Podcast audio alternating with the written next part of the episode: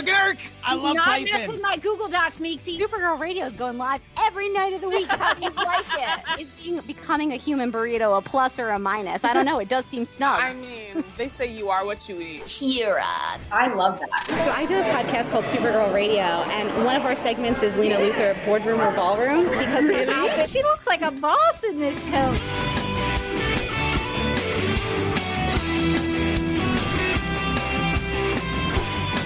Nasty Luther, like a different Luther? It's not just Lena being mean? No. Helen Slater here. So fun to know that you're hosting a podcast called Supergirl Radio. Yes! Welcome to Supergirl Radio, your source for all things related to the CW Supergirl TV series and the character of Kara Zor-El. My name is Rebecca Johnson. I'm Morgan Glennon, and I'm joined here on screen by my cat Bunsen, who's trying to eat my headphone wires. Oh, again. No, not again. He is going after just the trying to, headphone cords. Gently trying to redirect him to any other activity, any other goal. No. He's on an endless mission to get those headphone cords. He really is. And you can tell he's not happy about the gentle redirections. You have deterred his mission. He is not going to be happy about that. But I guess we should carry on. So we'll see if the adventure of Bunsen and the headphones continues. But until then, we are live and wired on the DC TV. Bunsen got me all distracted. And we are live and wired on the DC TV podcast, YouTube channel, and the Supergirl Radio Facebook page to start a 3-part series on that time in Superman Family issues when Linda Danvers, a.k.a. Supergirl, was an actress on a soap opera titled Secret Hearts. Now, these were issues in the Superman Family series. So this goes back to early 80s, 1981. So put that in the old time travel machine in your head. Go back to the early 1980s. Now, we would have done this series anyway because this is actually one of the best things about Supergirl, at least in my opinion. But in addition to that reason, we are also going through this storyline because Sasha Calle, who played Supergirl in the Flash movie, was also on The Young and the Restless. And I actually watched her storyline when she was on, and I was pulling for her to not be with Kyle Abbott. He was a jerk. And I was not, don't do it, girl. I was not a big fan of Kyle Abbott, but that was a whole storyline. But before we get into any of that soap opera drama or any of the soap opera drama that we're going to discover on Secret Hearts, we need to get to the news. According to The Hollywood Reporter, it's officially the end of an era. Superman and Lois will take one final flight on the CW. So I suppose that means that the Arrowverse is officially no more after that. Are there any Arrowverse shows left? I think that was the last holdout was Superman and Lois. I think so. R.I.P. the Arrowverse. The article says, goes on to say that the Nexstar-based broadcast network, which is the CW now, announced that the upcoming 4th season of the DC Comics drama from executive producer Greg Berlanti will be its final run. The 10-episode final season, starring Tyler Hoechlin and Elizabeth Tulloch, will air sometime in 2024. Over the last 3 seasons, Superman and Lois redefined both the superhero genre and family drama as Tyler, Elizabeth, and the entire cast effortlessly portrayed these classic characters with new layers of depth and complexity that had never before been explored in the Superman universe. I disagree with that, but continue on. This show was the greatest show of all time, and that's why we sadly had to cancel it. That was a quote from Brad Schwartz, president of entertainment at the CW. Oh, I wasn't far off, actually. I really thought that was going to be somebody like on the production side of Superman and Lois saying that, not the guy who just deep-sixed it. Okay. Brad went on to say, "We are grateful for the years of hard work and graceful storytelling from the show's writers, producers, actors, and crew, as well as our terrific partners at Warner Brothers Television and Berlanti Productions. As Superman embarks on his final flight, the team is leaving us with an absolutely epic 10-episode must-watch every-minute farewell to one of the most legendary CW families ever. We're so psyched about it, which is why we canceled it. Feels like the subtext, which is a weird quote. But it says the decision to conclude the superhero drama comes as producers at Warner Brothers TV are clearing the decks of its DC comic shows that fall outside of the universe currently being constructed by James Gunn. Yeah, so I'm actually sad about this news. I like Superman and Lois. I think it's a good show. I don't think it's like the most complex version of Superman ever. You think it redefined the character, and perhaps Rebecca, taking a step back, did it redefine just even the name Superman to you? They were like, I feel guilty about canceling this show, so let me just go ahead and like gild that lily. Let me let me go real big on my compliments. Too big, perhaps, on my compliments. That's what they do over at Warner Brothers. They're like, this Flash movie is gonna change your life. Thing you've ever seen. I the before and then there was the after the Flash. Jaden Smith was never the same. We know that. Yeah, I feel like they could have just been like, this is a good show. And, you know, we're sad to have to cancel it. But instead, they were like, this was the best show ever created about superheroes. Let's all calm down. I will say it was a good show. The acting was good. The writing was good. The cinematography was very good. And I have enjoyed it immensely. Lana Lang actually gets storylines, and she's actually one of my favorite parts of the show, so I'm a little sad that we're not going to get more Lana Lang, which is something I never thought I would say. But that is what is happening with Superman and Lois. So at least they're going to get a season to close it out, and so they'll know ahead of time that they're going to be ending it and hopefully give the show a good end to its run. So also we have a little bit of news from the Hollywood Reporter related to the Flash movie. We joked about the Flash movie earlier, but now we have some news about it. So Nicolas Cage weighed in on the debate over the use of artificial intelligence in movies and had some critical words about his brief cameo in Warner Brothers' The Flash.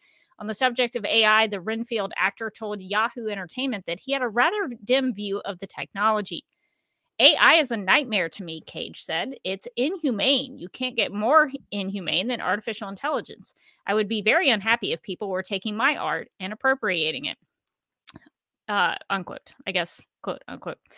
Yet it wasn't AI, Cage said, that was responsible for his cameo in last summer's The Flash. The film envisioned a younger Cage as a multiverse version of Superman that inspired... that was inspired by Superman Lives. It looks like there's a Hollywood Reporter error there. Inspired by Superman Lives, Tim Burton's Man of Steel project that was famously canceled before it could get off the ground in 1998. In The Flash, Cage's Superman was fighting a large creature with red lasers coming out of his eyes, I guess. Oh, so the large creature was he. Okay. Okay. I would imagine that if it was a big spider that was weaving a web, I would assume it would be a female spider, but that's neither here nor there. But the actor says this was very different from what he actually shot for The Flash. Quote, when I went into the picture, it was me fighting a giant spider. Cage said, I did not do that. That was not what I did. I didn't think it was created by AI. I know Tim Burton is upset about AI, as am I. It was CGI, okay, so that they could de-age me, and I'm fighting a spider. I didn't do any of that, so I don't know what happened there, unquote. That's the 59-year-old actor. Let's see. That the 59-year-old actor was actually on set is a bit unexpected, as many watching the film just assumed the entire performance was created by CG.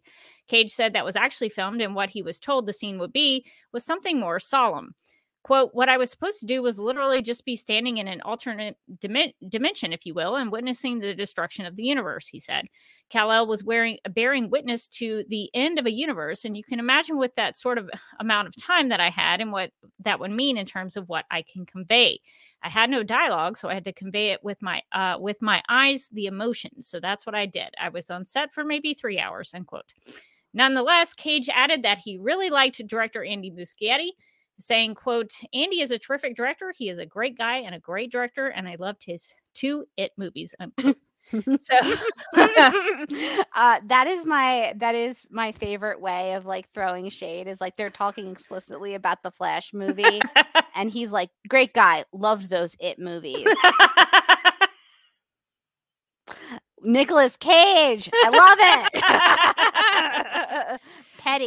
Petty and amazing. But yeah, I mean, I think I would also be mad too if like I went all the way down there and I filmed a cameo and they were like, it is going to be so affecting. It's going to be so beautiful. Like it's going to be your face emoting like, oh my God, everything is dying. And then you go to the movie and you're like, I mean, there's only so much you can do with your face and no dialogue, but I smashed it. And then what you see is like a CGI version of yourself fighting a spider. You're just like, what happened here? I'm actually surprised that what they showed was not what he thought it was going to be. I guess he was supposed to be something akin to the Superman and Supergirl, like the Christopher Reeve and Helen Slater, who were just looking at something very concerned. Yeah. So I assume it was going to be the way he described it. I guess he was supposed to do something like that, but I guess they just could not stop themselves from, paying homage to Superman Lives. They were like, but we could get a giant spider in this. We could maybe do it. So yeah, I'm actually a little surprised that he seems to be disappointed by that. I thought he would maybe be glad that it got made in some way. I think that's about it. Probably what was the surprise to him is like what he was pitched on. It ended up being completely different than what he saw in the theater, which I think is like a good argument when the the actors and SAG are talking to as a union for the strike about the dangers of AI. Is just like they could just scan your face and they could just make you fight whatever spiders they want you to fight.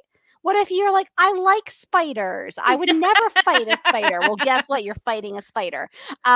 So, I mean, yeah, that's got to be a little weird to, sometimes you'll hear stories about, storylines getting cut differently so that they're much different than the actors think they are. But it's very rare that I think that actors go in and then see a completely different thing with their, their head on top of like a weird CGI body. So I feel like that's got to be a little off-putting. It's also a little deceptive, and it I would think it would destroy, like if that had happened to me, it would destroy my trust a little bit. Where like you told me we were doing one thing and then you didn't tell me that you were doing this other thing. Like that's a little bit like a bait and switch. Like they thought that maybe he wouldn't say yes to the spider. So they're like, we'll tell him. He'll just see it when he goes to the theater. And then when he sees it, he's going to love it. And he's going to say, it's my favorite Andy Muschietti film. It's going to be like those two It movies. It's going to be like those It movies. They were fine, but there were no Flash. You're going to be right over those It movies. Turns out it didn't go that way. Well, that is all the news we have for this week of Supergirl Radio. But speaking of the Flash movie, our latest Supergirl, Sasha Calle, I almost read my script, reminding myself to pronounce it Calle. I was about to say, that's. I know you keep that in for me. I am rusty after taking a week off. So speaking of the Flash movie, our latest Supergirl, Sasha Calle, who played Alola Rosales Abbott on The Young and the Restless, she was on a soap opera. So we have Supergirl as a soap opera actress in real life, but in the comics in the 1980s, DC Comics had Supergirl on a soap opera in the fictional sense in the issues of a Superman Family. So for the next 3 episodes of Supergirl Radio, we are going to learn about this time in the 1980s when Linda Danvers, aka Supergirl, was an actress on the fictional daytime soap opera Secret Hearts. So I hope everybody enjoys the soap opera feel that we are going to be bringing to this episode. This is the legend of Supergirl. Her origins were born in the fiery destruction of the planet Krypton and the sole surviving city of Argo. When kryptonite radiation decreed death for Argo, the daughter of Zor-El and Allura, Kara, was fired toward Earth, and her parents faded into the survival zone. But destiny smiled upon Kara as Cousin Superman took her in hand and trained her for her forthcoming role as Supergirl. By the time her parents were released from their exile, Kara had established her identity as Linda Lee Danvers, adopted daughter of Fred and Edna.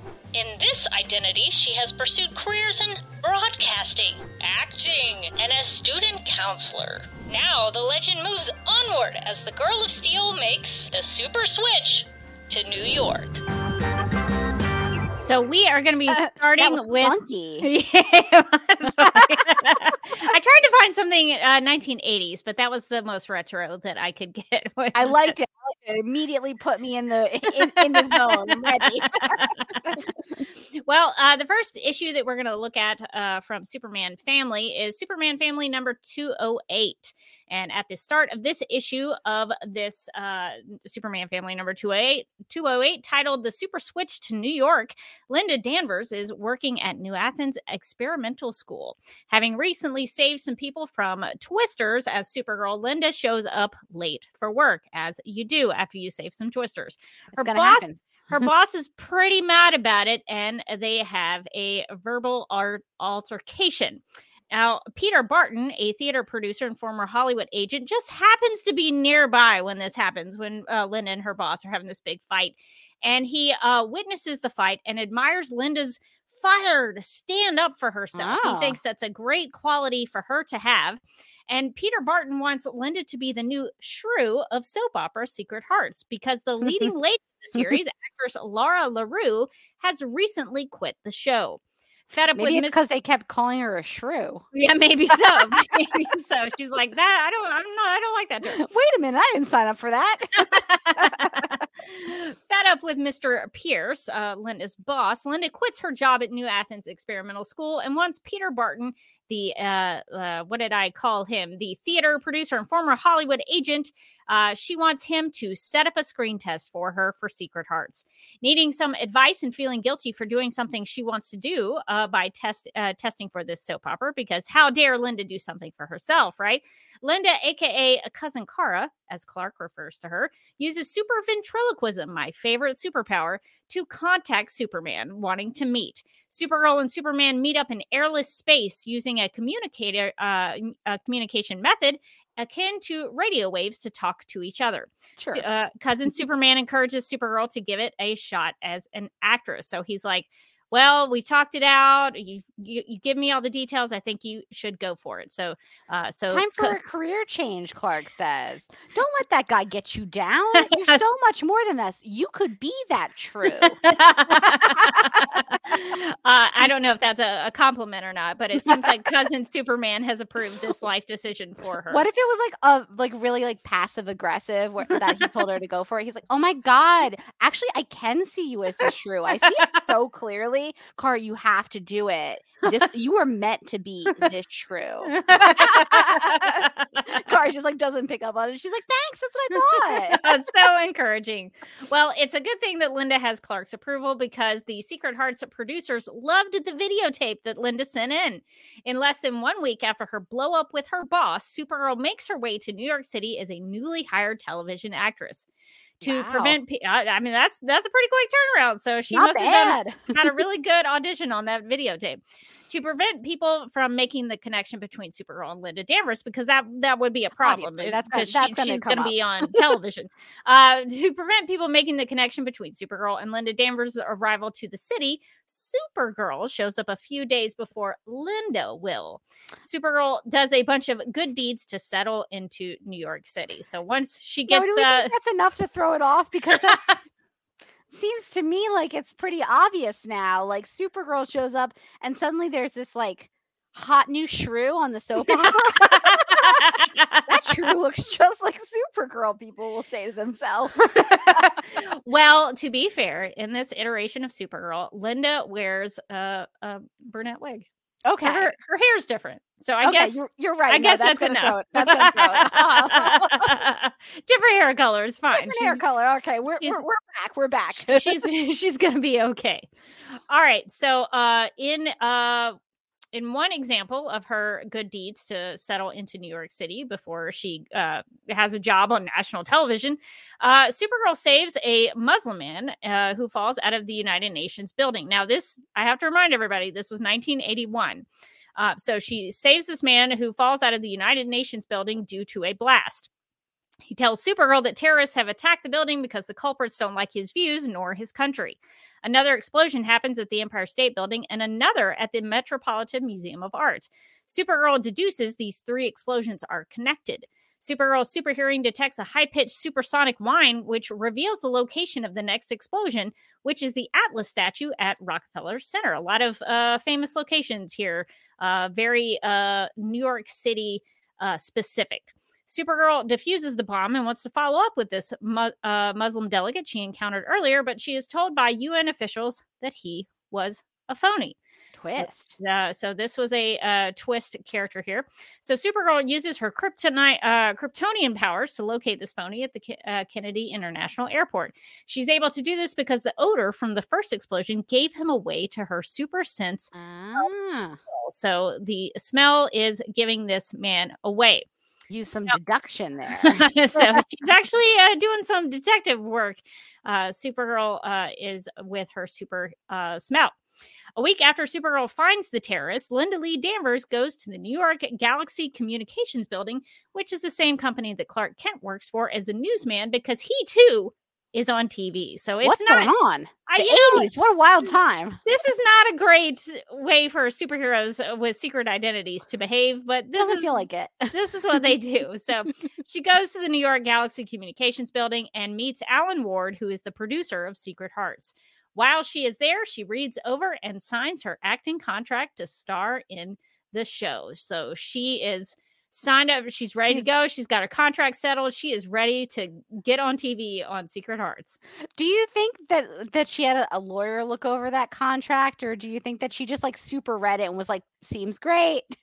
Now, the issue does not mention a lawyer. Yeah. But maybe Supergirl, she's got super intelligence. I feel like she's probably earned a law degree. She just doesn't physically have it. The law once or twice. Yeah. She super read, super sped through all these law books and looked at it. Wouldn't it be great if the super family had a lawyer on retainer that we just never see? That would actually be really smart, given a lot of the destruction that they can sometimes cause. You would think that they would need a lawyer somewhere to really, defend them when some things go haywire. So to my knowledge, no lawyer involved, but she has signed the contract. This is kind of put me down a rabbit hole too, because I just realized that Marvel has at least two lawyer characters. I was trying to think if DC had, because Marvel has obviously Daredevil and She-Hulk, both of which are lawyers. So if anybody gets into a sticky contract situation, they can always just call She-Hulk and see how that's going. But do the DC heroes, is there a lawyer hero somewhere in there? So there's Harvey Dent, who he's a legal mind, but he's often of two minds, and usually in the villain category. He's probably not somebody that the heroes are going to feel comfortable being hey, would you look over this contract? He's probably sign it. Let me flip this coin and decide. Yeah, exactly. I feel I don't want to sign it now. Yeah. So that's a great question. That's the only one I can think of. I think that has never occurred to me until this very moment, is that Marvel has more lawyer superheroes than DC. I'm going to have to go down a rabbit hole on that. DC has a lot of law enforcement characters, yes, but not a lot of lawyers or judges that come to mind that I can think of. So that's a great question. Well, Morgan, would you like to take us through Superman Family number 209? I sure would. So in Superman Family 209, which was titled "Strike Three, You're Out," so dramatic already. The issue opens with Supergirl flying around New York City, complaining about how much her new Greenwich Village apartment costs. She apparently did not do some research on this before she got here. I like that this is like just a universal experience of like trying to live in New York, even even as a superhero soap opera shrew. You're still gonna have the very expensive cost apartment. Of living is high, yeah. Wait, 3 rooms cost almost $1,000 a month. Okay, that's a good deal. Now I just lost sympathy for her. 3 rooms. I can't even. Like mind boggles. Well, I don't know if that's like 3 bedrooms. Okay, 3 rooms it makes a little bit more sense. Like it could be like a kitchen, a bedroom, like yeah, exactly. Like a living area. Okay, yeah. Okay. So it doesn't specify 3. If bedrooms. It was a 3-bedroom apartment that she was complaining about, first off, girl, sit down, calm down. She's like in Kansas. I could get a whole mansion for this. Also amazing, those 80s prices really what a throwback. $1,000 a month as an expensive rent. She can afford it though because she's making more money since she signed a contract to appear on Secret Hearts. Okay, so we've established that she signed that contract, and possibly no lawyers saw anything the matter with it. She's making a lot of money though. Making a lot of money, able to afford either a normal sized or a huge apartment in Greenwich Village. Unbelievable. Supergirl returns to Linda Danvers' apartment, small or giant, but she is too excited about starting her new acting gig, so she decides to go out on the town. That's right, she's earned it. But of course, even though citizens flatter her as gorgeous and call her a foxy chick, which is the only way, those are the only 2 ways that you could actually address somebody in the 80s in New York. This is like a little known fact. You were either gorgeous or a foxy chick. Also, I should point out the way gorgeous is spelled, which I love. It's Gorrrjuss. Because she's gorgeous. Oh my gosh. So she's having a great time. But New York City is still a big 24-hour city, and that means it has crime. No rest for the wicked. She hears someone in trouble and goes to investigate. The new Teen Titans live in New York City, and they could probably help out with this too. But Supergirl can help out occasionally. She's listen, I can pitch in here. Yeah, the new Teen Titans were pretty popular, I think, at this point. So there's always that question, well, why didn't she just ask them for help? It's fine. They both cover the city. We're just getting it out of the way pretty early on here. Does she eventually like meet them and go like, hey, I live over in the Greenwich Village. My apartment's massive. Want to come over for a party? She invites the Teen Titans over. They're all just partying in her apartment. So the trouble turns out to be a kid who knocked an older lady down and stole her shopping bag.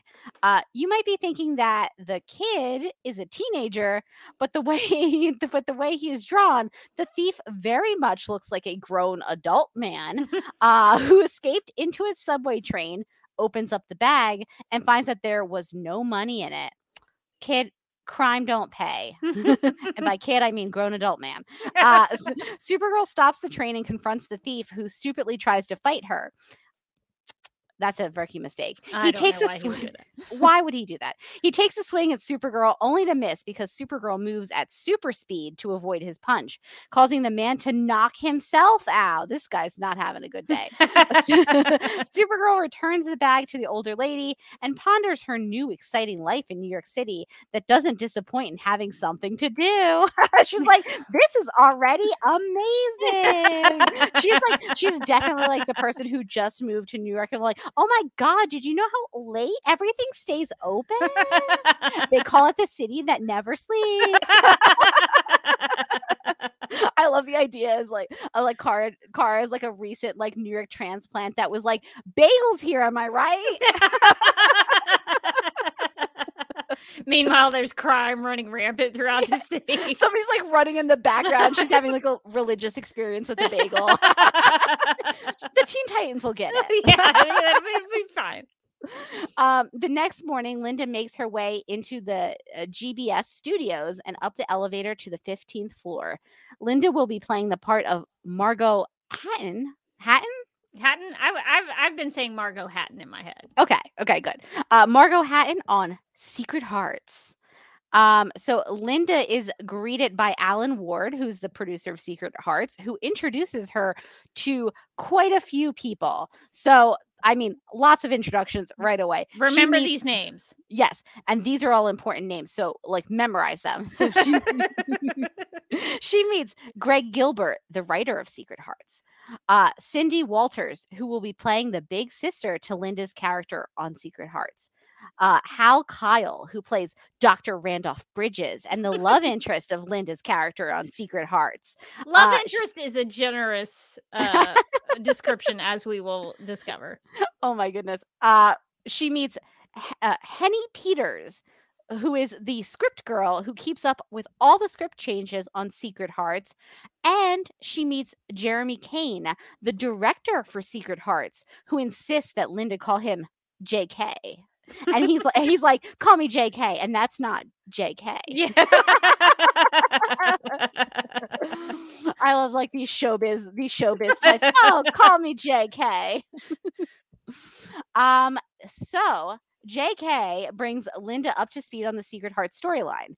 Her character, Margo Hatton, lost her husband in a hunting accident. Margo has come to Fairport to stay with her sister to get over her tragedy. So now Linda has 15 minutes to study the script and be ready for rehearsal. This feels right with soap opera acting. So Linda has 15 whole minutes to now get a hold of her character, find her motivation, and memorize all those lines. That might seem like a quick turnaround, but remember, Supergirl has a photographic memory. Please, Dr. Bridges, I'm not ready for a new romance. Certainly not so soon after Gary's death. A pretty girl like you, Margo, should never be alone. Doctor, I came to Fairport to get over my grief, not to begin a new affair. Goodbye. I'm sorry I ever came to you. Wait, Margo, you don't understand. Oh, Doctor, I'm afraid I do. All too well.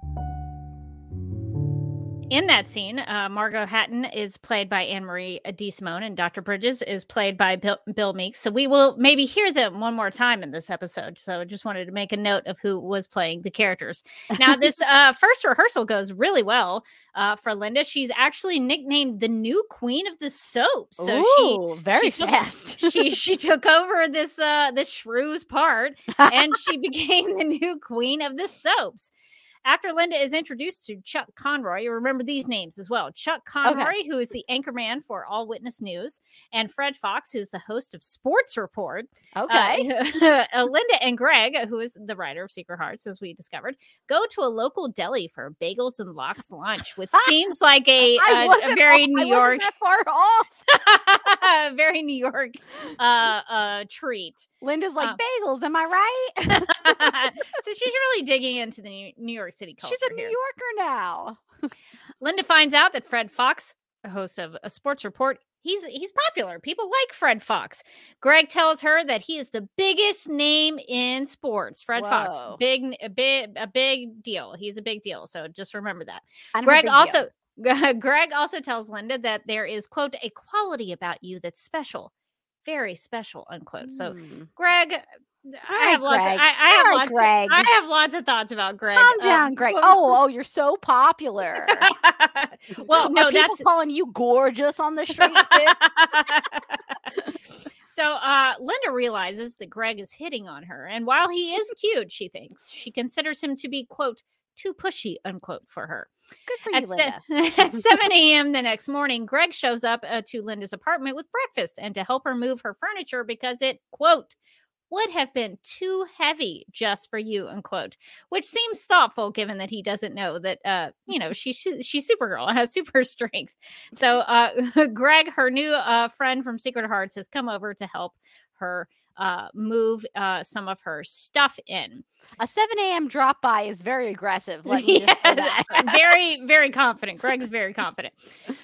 So Greg has come over to hang out with Linda at 7 a.m. in the morning. And while hanging out at Linda's place, Greg turns on the TV and starts watching a Yankees baseball game where a fight breaks out among the players. So, I have gotten them all on the wrong order here. I think we are here.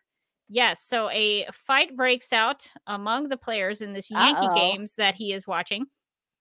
So Linda flies off as Supergirl to go help with the baseball game riot by using water to act as rain to cause both teams to flounder while the police handle the issues. So she's doing her part and leaving some of it up for the local authorities to help out with.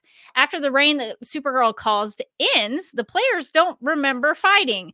Turns out popular sportscaster Fred Fox of Sports Report attached a special machine to the computer control board in his private control booth and is the reason for the baseball riot. So Fred Fox of Sports Report has done this to the Yankees team to make them fight with this other team.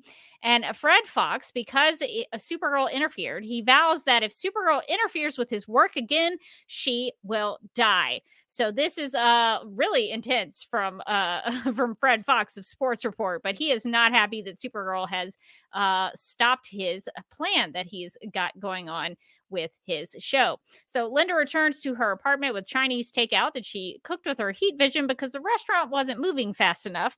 And Greg informs Linda that Supergirl showed up at the game he was watching on TV.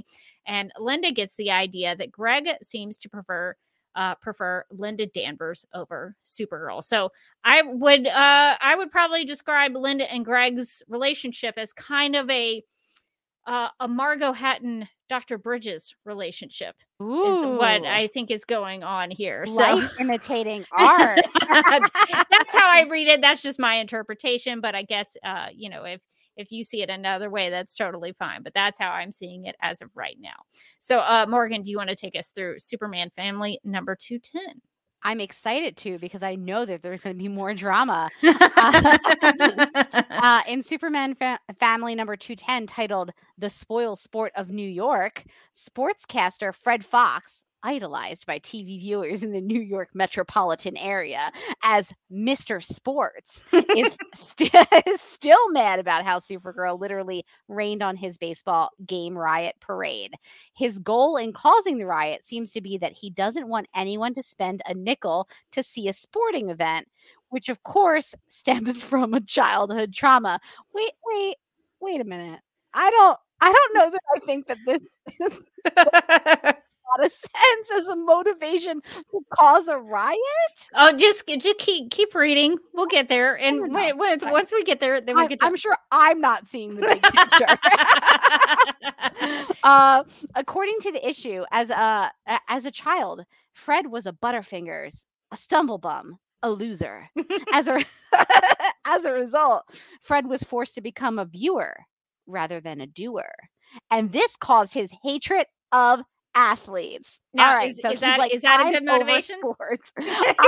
Barely, but I will take it. Instead of him being like, no one should spend any money on sports, therefore you should punch each other. There's a just because riot? I couldn't play because I was no good. I know. You're telling me there's a baseball riot and I could get a good sausage sandwich? I'm going to that game. You lost, Fred. Meanwhile, Linda is going on a day with Greg to see a boxing match at Madison Square Garden. So sort of the same vibe, honestly. They've got great seats for the Joe Firestone versus Harry Jackson championship fight. Greg spent $500 to impress Linda. Now that's $500 in 1980s money, which would be a lot of money now. Yes. But that might have been a waste because for the first 3 minutes, the boxers don't take any swings at each other. Instead, they tell the referee that they'd rather go out and have a cup of coffee together, which, by the way, now is like a romantic comedy that I want to watch. Actually, we're vibing here. Do you mind if we go? Naturally, the The crowd is stunned and eventually turns angry and develops into another riot. So many riots. Everybody just wants to fight each other. Everybody's like, fight, fight, fight. They came to see a fight. Linda breaks free from Greg so she can transform into Supergirl and help with this turn of events. Supergirl whips up a mini tornado to make everybody dizzy so that they will stop. After the mini tornado has finished, Supergirl's super senses detect a strange radiation coming from somewhere in the arena. It doesn't last long enough for her to figure out where it is, though.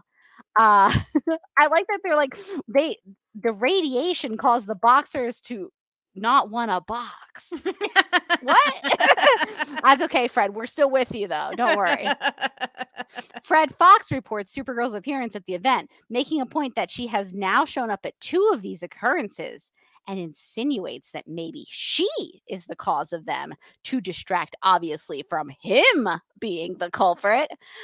Next time, Fred Fox says, he'll be ready for her. I keep telling you, Dr. Bridges, I'm not ready for a new romance so soon after Gary's death. Oh, my dear Margo, you came to me as a doctor because you had a physical ailment. But I can help you in other ways, too. I want you to take this. But this isn't a prescription. That's a phone number. Not just any number. My private line. Use it whenever you need me. Dr. Bridges gives me real Greg vibes. So Dr. Bridges is not ethical at all. At all. She's like, I actually need this prescription. Like, could you stop playing with me? He's like, just call me, girl. No, I can't take that to the pharmacist. Margo needs to find another doctor, I think. Margo, it's time for you to ask around. See if your friends like their primary care physician. So after this taping of, I guess, Morgan, would you like to continue? Sure. You could continue. So Margo or Linda has been taping Secret Hearts for the day. So now we're going to pick up after the taping for the day is over. Yeah, so after the taping is over, Greg insists on taking Linda to the U.S. Open tennis match because he has 2 tickets at center court, and she doesn't seem all that thrilled about going and seems to be a little irritated with Greg, so she doesn't go. Linda's like, listen, Greg, I'm tired of the sports thing. Can we do something else? There's a lot of going on in New York City. Have you noticed that the New York sports scene has been a little strange lately? And he's like, no. Read the room, Greg. At the U.S. Open match, the tennis players are starting to do some unexpected things, like swinging the wrong end of the racket, which would be really funny, at the ball and serving 2 balls at the same time, which would also be awesome. Supergirl noticed the same kind of energy from the previous sporting incident, and this time she figures out where it's coming from. Fred Fox and the TV broadcast booth. Uh-oh. He is in trouble now. Fred knows Supergirl has him figured out, and he blasts her with something that causes her to crash, lose her coordination, and the ability to stand up. Fred sees this as beating Supergirl to make him a winner at last. Finally, Fred's like, I've been picked first in dodgeball. But Fred's achievement is short-lived because Supergirl regains her strength and confronts Fred Fox with the one-liner, sorry, Fred, you've just struck out. Which is good. A solid one-liner, you gotta admit. Turns out Supergirl wasn't really losing her coordination. She was just playing along to get Fred to start bragging so that millions of sports fans would hear his confession on nationwide television. Supergirl ends her time with Fred Fox by tapping his head with her finger, causing him to fall over and telling him, and now it's the showers for you. She's got a lot of clips in this one. She is quippy in this issue. I like it. GBS makes the announcement on air that Metropolis sportscaster Steve Lombard will be taking Fred Fox's position for the U.S. Open coverage. This is exciting to all of us on this podcast. Steve. Yes, we love Steve. The issue ends with Greg coming over to Linda's apartment with pizza with a brilliant idea. He wants to get Supergirl to make a cameo appearance on Secret Hearts. Uh-oh. I don't think a wig is going to take care of that. That's going to be a problem. Ruh-roh. So that leads us into Superman Family number 211, which is the final issue that we're going to be talking about in this first part of our Secret Hearts series. So where you're going to be talking about Superman 211 in a story titled The Man with the Explosive Mind. And this issue starts out with Lena Thorell Colby, aka Lena Luthor. So we got some Lena Luthor in this issue. Lena Luthor's here. Yeah. So she, go ahead. Sports is she going to go see? I think we're finished with the sports. Oh, man. But Lena is here. And I want Lena to go to like a WNBA game or something. It's no less exciting, though, even though there is no sports here. Okay. So Lena Luthor has arrived at Penn Station. She's coming to visit with Linda Danvers. But Linda hasn't come to meet her yet because Supergirl is busy with an emergency. The issue reminds the reader here that Lena is an ESPer, which stands for extrasensory perception. So in the comics, if people don't know, Lena Luthor did have a superpower. So she did have ESP. So some mind powers. Mind powers is kind of like being a witch. If you think about it, except not quite, but you know, I see what the show was reaching for, maybe. It's like a mixture of being a witch and controlling people's minds, maybe. Exactly. I like that, like, she could have also been on the show, just like John was like doing the thing where she puts the index fingers against the forehead and then she looks really serious at the camera. We were robbed of Katie McGraw doing that in every episode. I think she and David Harewood would have been a great duo. Can you imagine if they like when Lena went briefly to the dark side, if she had to fight John? Ooh. Just the whole scene is just them across the room from each other. Holding their foreheads, but like glaring at each other. And maybe just describing it. Like, you don't see what they're doing. You just hear them describing, oh no, Lena has taken over my mind. Oh no, my mind. Why do I want to do a robot voice now? Wow, what a missed opportunity. I feel like we were robbed of something really epic. Okay, so Lena has come to New York City to visit with Linda Danvers, and she's got ESP power. So I think that catches everybody up. So I love it. So track 14 at the train station looks like it has been bombed. Something has happened at track 14. Supergirl's supervision doesn't detect any traces of a bomb, though, and it doesn't smell like sulfur, which is a telltale sign of a bomb.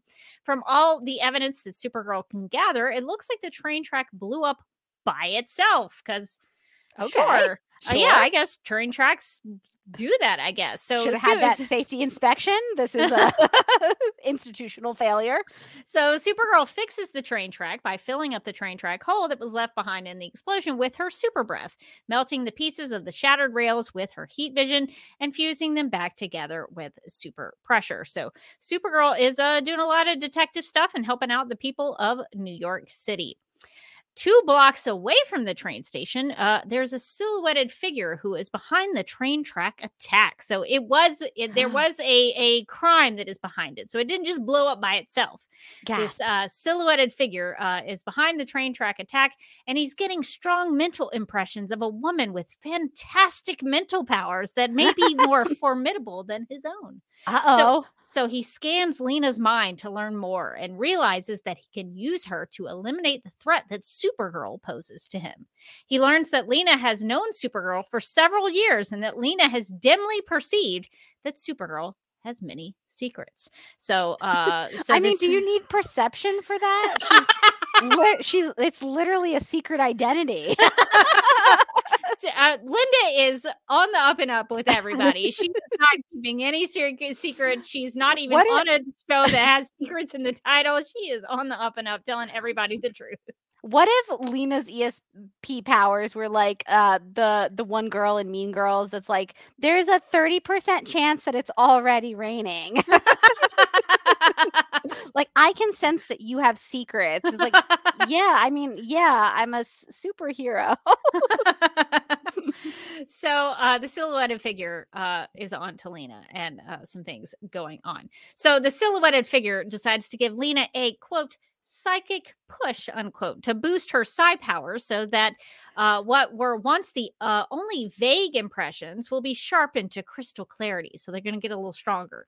When he does this, Lena suddenly has a sharp, stabbing headache and gets an overwhelming and, well, overpowering, I should say, telepathic flash, which tells her that Linda is Supergirl. Linda recognizes that there is a small possibility that she's wrong, so she decides not to let it on that she knows anything. So Linda and Lena have a shared secret now. So there is a bit here where Lena is recognizing that Linda is Supergirl. So because job opportunities in Stanhope are limited. So Stanhope is where Lena comes from, also where Linda would have met her. They kind of hung out in Stanhope, but now they're both in New York City. Because job opportunities in Stanhope are limited, Lena is moving to New York City. Her FBI agent husband, Jeff, has died and left her as a widow. This is very soap opera-y. Left her as a widow who is entitled to his pension. Lena and Jeff have a son who is staying with Jeff's mother while Lena is in New York City looking for work to cover the costs that the pension doesn't, because we've already discussed that things in New York City are much more expensive. So Lena's going to have to find a job to cover for that. I just imagine like Lena finding an apartment being like, oh my God, Linda, it's so nice. It's got like 2 rooms. My bedroom is also my living room. and it's a little expensive, but like I'm told that this is great for New York. And then Linda's like, oh great, like you don't have like 3 bedrooms? That's what I found. Well, Linda is now a big soap opera star, so Lena would have to compete with that money now. So Lena needs a job, basically. So Linda has used her Secret Hearts connection to get Lena a job as writer Greg's secretary on Secret Hearts. So they're going to be kind of working together. So fun. So Linda's going to be an actress on Secret Hearts, and Lena's going to be the secretary for the writer of the show, Greg, who keeps hitting on Linda pretty hard and taking her all to those athletic events. I hope that like Linda was like, Lena, girl, I can get you a job and it's going to be pretty well paid. The downside is I'm pretty sure he's going to hit on you. He's going to keep taking you to sporting events. That's the thing. Like, I don't know how much you like the US Open or like boxing, but you're going to have to go. So Lena and Greg are going to be working together. So over the next few days, Linda and Lena go apartment hunting and catch up as old friends. In that time, it seems as if Lena has forgotten all about that secret identity thing about, Linda being Supergirl. So they are just having a good time in New York City. And meanwhile, I guess I should say, Greg and Lena have a secret that they aren't telling Linda. So now that Greg and Lena... So I guess just to back up, Linda and Lena having a great time. Everything is good. They're catching up. They're old friends catching up. They're going to Magnolia's and getting cupcakes. But at work, Greg, the guy who's been hitting on Linda, and Lena now have the secret that they aren't telling her. So dun dun dun. So whispering to each other. And there's a tease about it though. So we don't know what it is yet, but it's something about how Lena saved Greg's butt. That's what the issue says. Ooh. So that's all we know about it so far. I never considered that like Car can really use her super hearing to like hear all the best gossip at work, and that would be amazing. Yeah, why is she not using it more often? I feel like she should. This is a very powerful superpower. You'd be like, oh my God. Especially in a soap opera set. Oh my gosh. This would be the place to use your superhero. So much good gossip on that set. And you could find out everyone's secrets that they're keeping from you. Well, in GBS Studio 15B, the Secret Hearts crew are setting up for a fire that is supposed to trap Linda's character, Margo Hatton, in the Fairmont Community Center. So they are still at the studio shooting this episode. So that is what's happening while Greg and Lena are keeping a secret. So later that night, Linda and Lena visit Radio City Music Hall, another great New York City location. Nice. They're really getting around. Yeah. Linda has really gone and seen all the sights. So they are there to see a hard rock band called the Tough Darts perform. I'm pretty sure it's the Tough Darts. It's kind of hard to read in the comic. It looks like Tough Darts. I can't imagine what else it would be. So that's how I interpret it. The copies that I have are like really old, and they're the ink is not great. So I believe they are watching the rock band, the Tough Darts. So while they are in their seats, a masked man is high above the stage floor who is looking to make up for his lost opportunity with the train. So this is our silhouetted figure now appearing. I thought it was the Phantom of the Opera, and I got really excited. He might as well be. So this is our previously silhouetted man who is now a masked man who is at the Tough Darts concert. The masked man causes a small explosion that causes the Tough Darts to run off the stage. Sparks from an electrical cord catch the stage curtain on fire. With her telescopic vision, Linda sees the danger of the fiery curtain and makes an excuse to Lena about, I'm not feeling so well. All of a sudden, she's not feeling so well all of a sudden. She's got to make up an excuse to get out of there and become Supergirl. But in her inner monologue, Lena is pretty sure that Linda's about to go off and switch to Supergirl. So really... Nothing. I mean, she's not really buying this excuse that Linda is giving her. Lena's figured this out already. I feel this part of the story feels pretty familiar to me. So Supergirl creates a super wind current to extinguish the flames and then decides to go after the, quote, costumed weirdo, unquote, she spotted hanging around the flies of the stage. But the man has quickly vanished.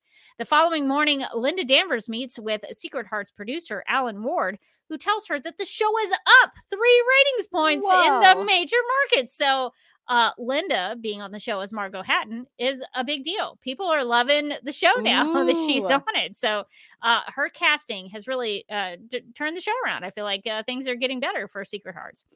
The audience is really tuning into Greg's new subplot. Okay, so the issue is like, no, it's really Greg's writing that's bringing everybody. It's not. Yeah. Oh, yeah. It's Greg. It's Greg. No, she's the new queen of the soap opera. We know. We've heard the scene that Greg wrote. I don't buy that it's the writing that's really bringing people in. I think it's probably the performance. It's the acting. The people are connecting with the acting. Theater. The audience is really tuning into Greg's new subplot about murder attempts being made on Fairmont's leading citizens. Well, and that I do buy because one of the greatest, that does sound pretty great. one of the greatest storylines on Days of Our Lives was when Marlena was like brainwashed and like killed everybody in Salem, like everyone on the show. She murdered everyone. That sounds amazing. It was amazing, and it turned out that they were only like kind of half dead. Sure. And so then they all came back to life, of course. But I'm pretty sure it was for budgetary reasons. I never doubt it, but. But yeah, she went and she murdered little old lady. Was her named Alice? She was like the oldest character on the show. She like murdered her with donuts. It was the greatest storyline on Days of Our Lives. Anyway, so there's a big subplot about murder attempts being made on Fairmont's leading citizens. Today's taping of Secret Hearts involves Linda's character, Margo Hatton, being shot at while crossing the Old Mill Steam Bridge. So Margo is just in the thick of it here on the show. Gasp. So at lunchtime, Supergirl makes a public appearance at the New York Women Against Muscular Disease's 3rd annual runathon to fire at the starting gun. So she's taking a lunch break from Secret Hearts to go do Supergirl stuff. And now she's doing like a charity run. Like she's like New York is my home now. She's really getting involved with the community. I like that. I love it. I love it. She's really making her way. After the race starts, Supergirl spots the masked man before at the Tough Darts concert and gets concerned that the Olympic gold medalist Betty Tippett will cross a bridge that might explode, which of course it does. Supergirl rescues Betty and picks up the car that the masked man is hiding in and shakes it to get him out of it. So she has thwarted another of the masked man's plans to cause some damage. Now, hold on. So her concern was like, when Betty was going to run over a bridge, it might explode. But interesting that on the Secret Hearts soap opera, her own character was being shot at while crossing a bridge. Perhaps connections? I mean, there might be a mind connection. Oh, that's happening. So you're starting to pick up on it. Very perceptive of you. The masked man tells Supergirl that she can call him the Mind Bomber. This is the name he gives himself. So not the best. He could have workshopped that a little bit more. He's called the Mind Bomber. Well, you know, don't overthink it. Just tell him what you do. Exactly. That's true. So he is the Mind Bomber, and with his mind makes the car she is holding explode right out of her hands. Whoa! And the Mind Bomber gets away yet again. So Supergirl's had another encounter with this Mind Bomber guy, and he has gotten away. So Supergirl starts to think that something about all of this is familiar to her because these events, as Morgan suggested, are paralleling the way the fictional Fairmont Community Center on Secret Hearts has caught fire in Greg's script, which apparently is drawing everybody to the television. Betty Tippett's incident also resembled Linda's character, Margo, almost getting hurt crossing a bridge. Supergirl concludes that the next crime the Mind Bomber will commit will be in tomorrow's episodes of Secret Hearts. So even better, even more reason to tune in, folks. This could be a marketing gimmick. It feels like the local news where they'd be like, something in your house will definitely kill you. More after our story on the puppy parade. What? So in tomorrow's script, Margo's supposed to unveil a statue commemorating her late husband, a famous military hero, and the would-be killer shoots at Margo only to miss her and kill several bystanders. Gasp. As Supergirl, she is supposed to dedicate the new courthouse downtown tomorrow.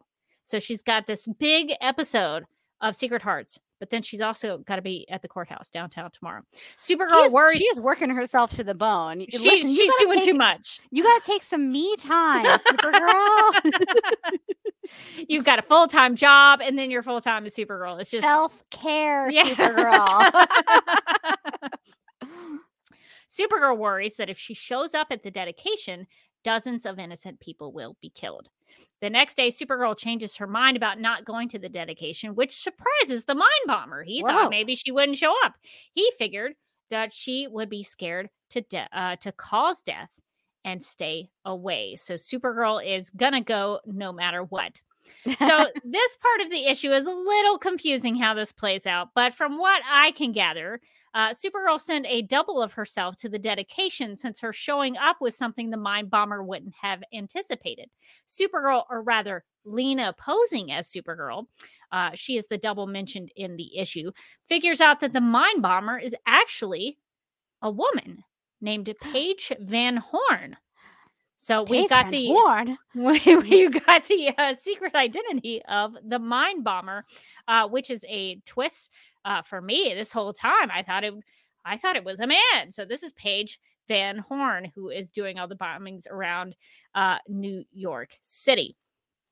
That is shocking. So the Mind Bomber had a brother named Hart Van Horn, who was a member of the hard rock band The Tough Dart. So this is kind of like she basically caused some destruction at her brother's rock concert. And her sister is Betty Tippett, who she tried to kill at the race. Oh, so this is like a weird family thing. a lot of family drama here. This is family drama. This is Thanksgiving you don't want to go to. And the courthouse where Supergirl is also concerned about people getting killed is being dedicated to Paige's father, Sloan Van Horn. So the Van Horns, they're just everywhere in all parts of the city. So many twists. The Mind Bomber admits to all that he has done. So I guess, I wrote down that the Mind Bomber was a he, and then it says Paige Van Horn. So I might have to go back and look at that. But the Mind Bomber admits to everything that's happened, trying to justify. I wrote down he. I'm going to have to go back and so I don't know if Paige is a man here. Trying to justify what he did to them because he was laughed at by his family because he didn't have talent like they did. Yes. The only talent that the Mind Bomber had was for destruction. So really the only thing the Mind Bomber was good at was blowing stuff up. It's interesting because this feels like the exact same storyline we had with Fred, isn't it? Well, sort because of. Because Fred was like, I wasn't good at sports, and everybody was mean to me about that. So I'm just going to get rid of sports. So now none of us will have sports. And the mind bomb was like, my family is so talented. Oh my goodness. I'm good at running. Not anymore, Betty. So kind of like Fred Fox. These people don't have any really I think they need like a support group for therapy. We need to get Kelly in here to run a support group. All right. So while Lena has the mind bomber talking and distracted, Supergirl flies in, knocks him out, and causes his telekinetic blast to go out of control and resulting in his own explosion, and he disintegrates. So Paige Van Horn, okay, who I guess is a dude, okay, is no more. So not caring a whole lot about his life ending, Supergirl says, quote, but at least it's over at last, unquote. So pretty insensitive, I thought. Bummer about Paige. Anyway, what if she had turned it into like a pun where she's like, time to turn the page? Oh, no.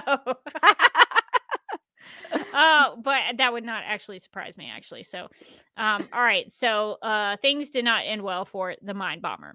So remember that secret that Lena and Greg were keeping between the two of them back. Oh, absolutely. Yes. I can't wait to learn more about this. Now we've got to find out.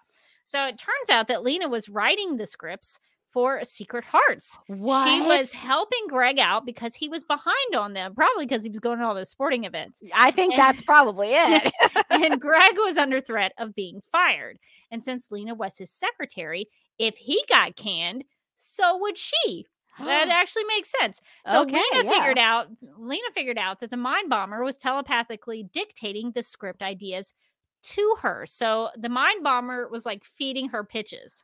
Oh, so my God. Like, what if you did this? So like, and Lena was like, really, that's a great idea. The reason that Secret Hearts is like taking off right now is like so of the moment is we're like, they should be thanking the mind bomber. Like, the mind bomber was like, could I get a little credit here? And also, this actually adds like a real layer of like pathos and like tragedy. Because it turns out he is talented. Mind bomber was very talented all along.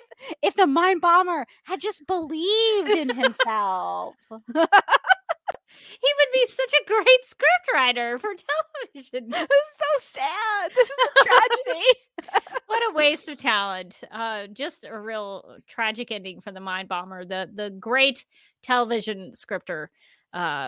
Just is no more. So we will never get any really high. I wonder if the ratings go down after the mind bomber disintegrated. I can't wait to find out. So Lena and Linda wonder if the mind bomber didn't actually die. And now there's a villain out there who knows Supergirl's secret identity.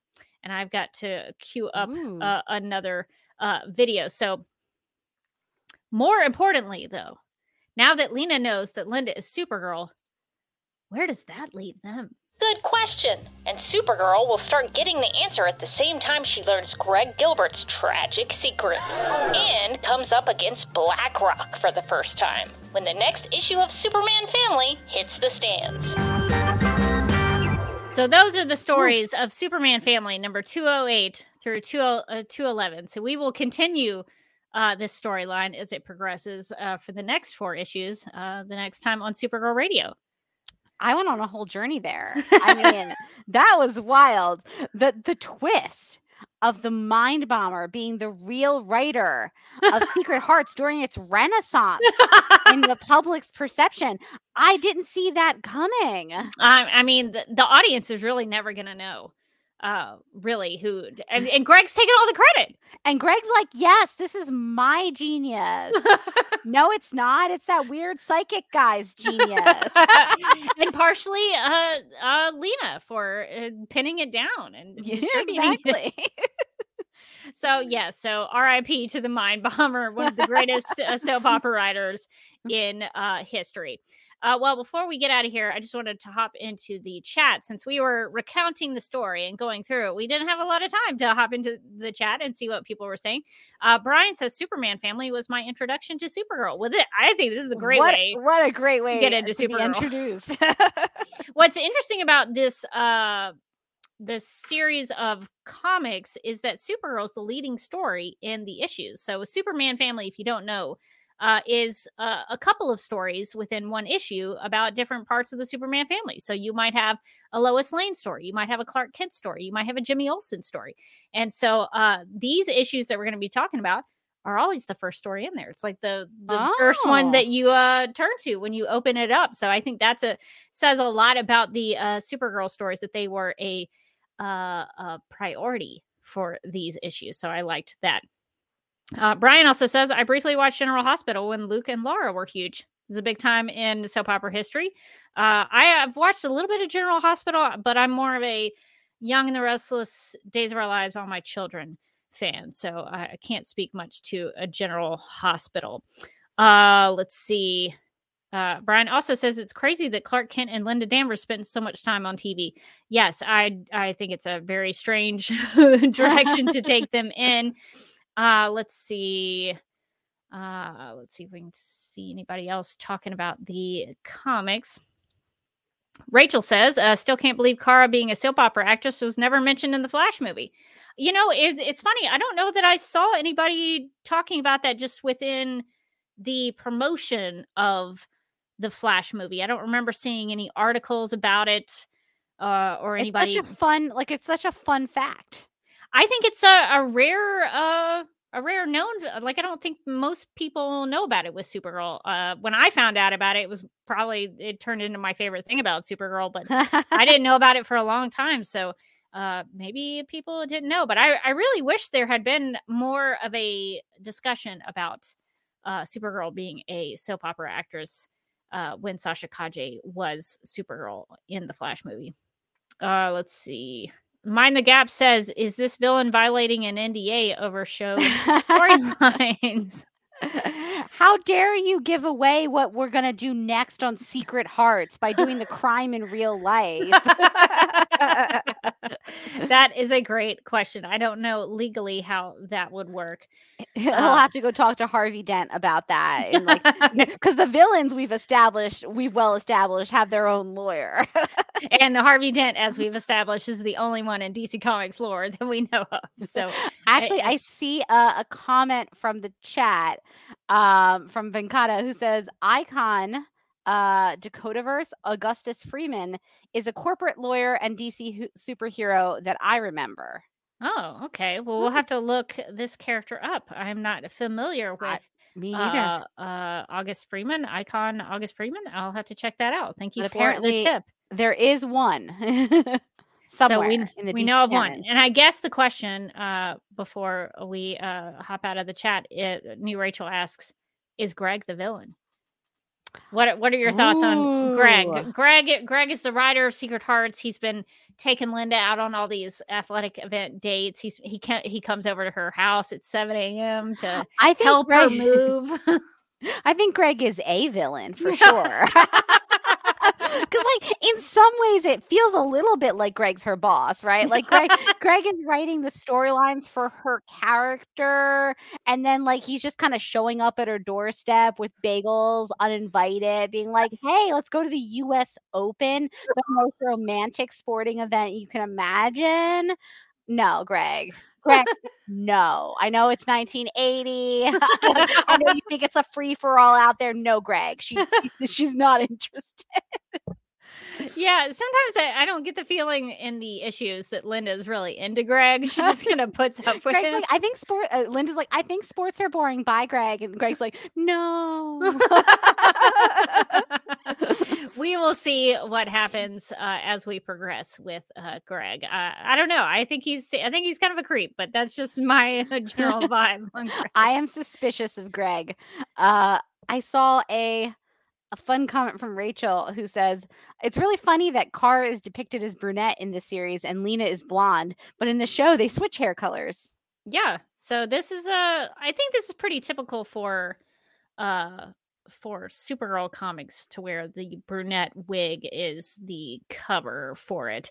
But there's all various depictions of the hair color difference. I remember, was it in Rebirth when like it would just like magically transform? Yeah. Do you remember that? Like an anime heroine. Like she went and had like a magical girl transformation and the hair just turned blonde. I thought that I was actually more thrown off by Lena being a blonde than by like Kara being a brunette, because I've read some of the stuff where like Kara is like my secret Linda Danvers identity is brunette, but like I forgot that sometimes in the comics, Lena is blonde. Yes. So that's very different from the Lena depictions like on Supergirl, the TV series, or in Smallville where she's a redhead. Oh, so, yeah. Cassidy Freeman's character ends up being revealed as Linda Luthor. So she's a redhead in that one. So I don't think we've ever had a Lena Luthor who's blonde. I'd have to go back and look at the Superboy TV series to be sure, because I think there was a young Lena on that show. So good questions, comments, and thank you all for going on the adventures through Superman Family 208 through 211 with us. Well, I think that's gonna do it for our discussion of the issues. So now we need to get to some Supergirl Radio and some DC TV podcasts. Plugs. If you would like to contact Supergirl Radio, you can post a comment on our website at supergirlradio.com. You can email us at supergirlradio@gmail.com. If you'd like to leave us a voicemail, you can call us at 678-718-7252. You can like us on Facebook and follow us on Twitter and Instagram, all at Supergirl Radio. You can listen to us on Apple Podcasts, Stitcher, iHeartRadio, Google Podcasts, Radio Public, Podchaser, and Spotify, where we also have a Spotify playlist that includes music featured on and inspired by the CW Supergirl TV series. We are listed on DC's fan page, which you can find at dccomics.com/DC-fans. If you like what we do, we encourage you to give us a rating and write us a review on Apple Podcasts. If you enjoy our Supergirl Radio live streams, make sure to subscribe to the DC TV Podcast YouTube channel and hit that notification bell to get notified when we go live and wired. DC TV Podcast also has a TeePublic store, so if you are in need of new DC TV related t-shirts, tank tops, sweatshirts, onesies, mugs, notebooks, pillows, or stickers, go to supergirlradio.com and click on the TeePublic store link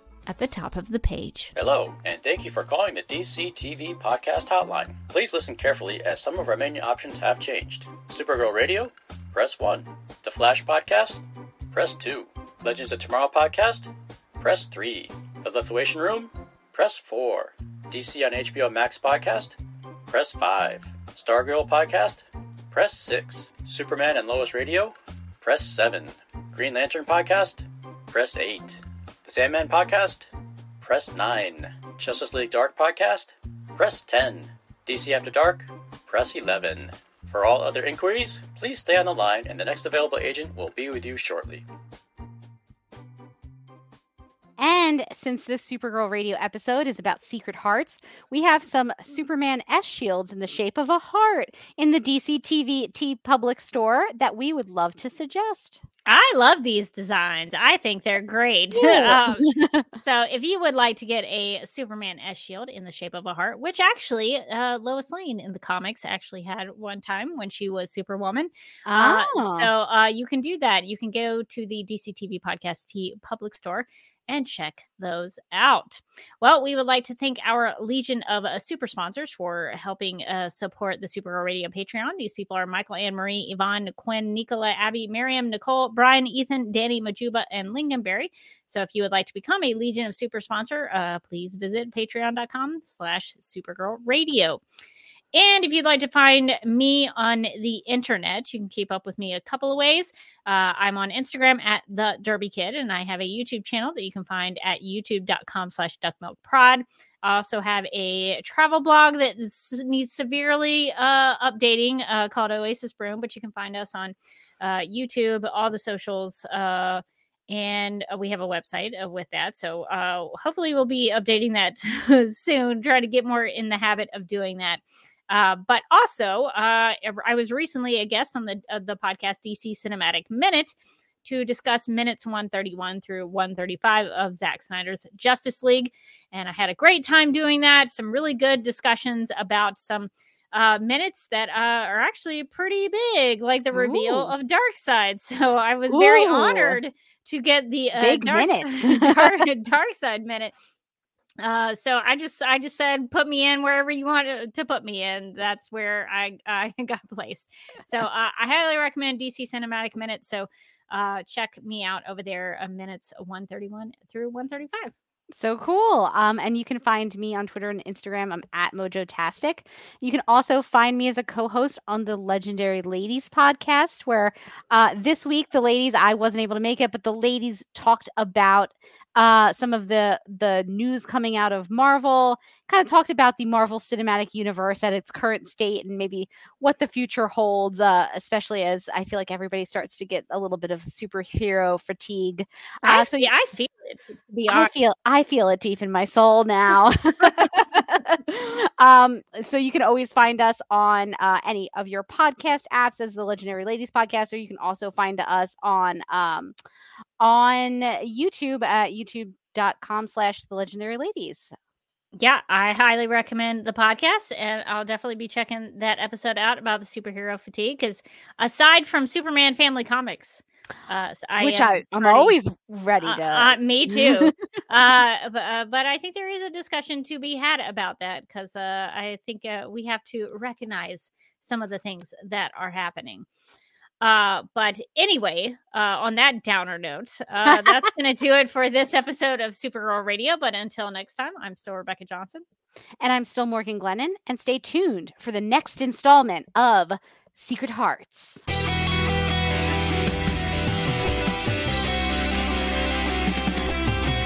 McGurk, I love typing. Do not mess with my Google Docs, Meeksy. Supergirl Radio is going live every night of the week. How do you like it? Is becoming a human burrito a plus or a minus? I don't know. It does seem snug. I mean, they say you are what you eat. Kira.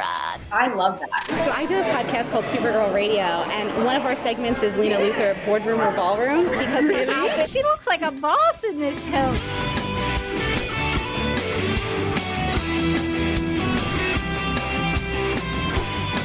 Nasty Luthor, like a different Luthor? It's not just Lena being mean? No. Helen Slater here. So fun to know that you're hosting a podcast called Supergirl Radio. Yeah!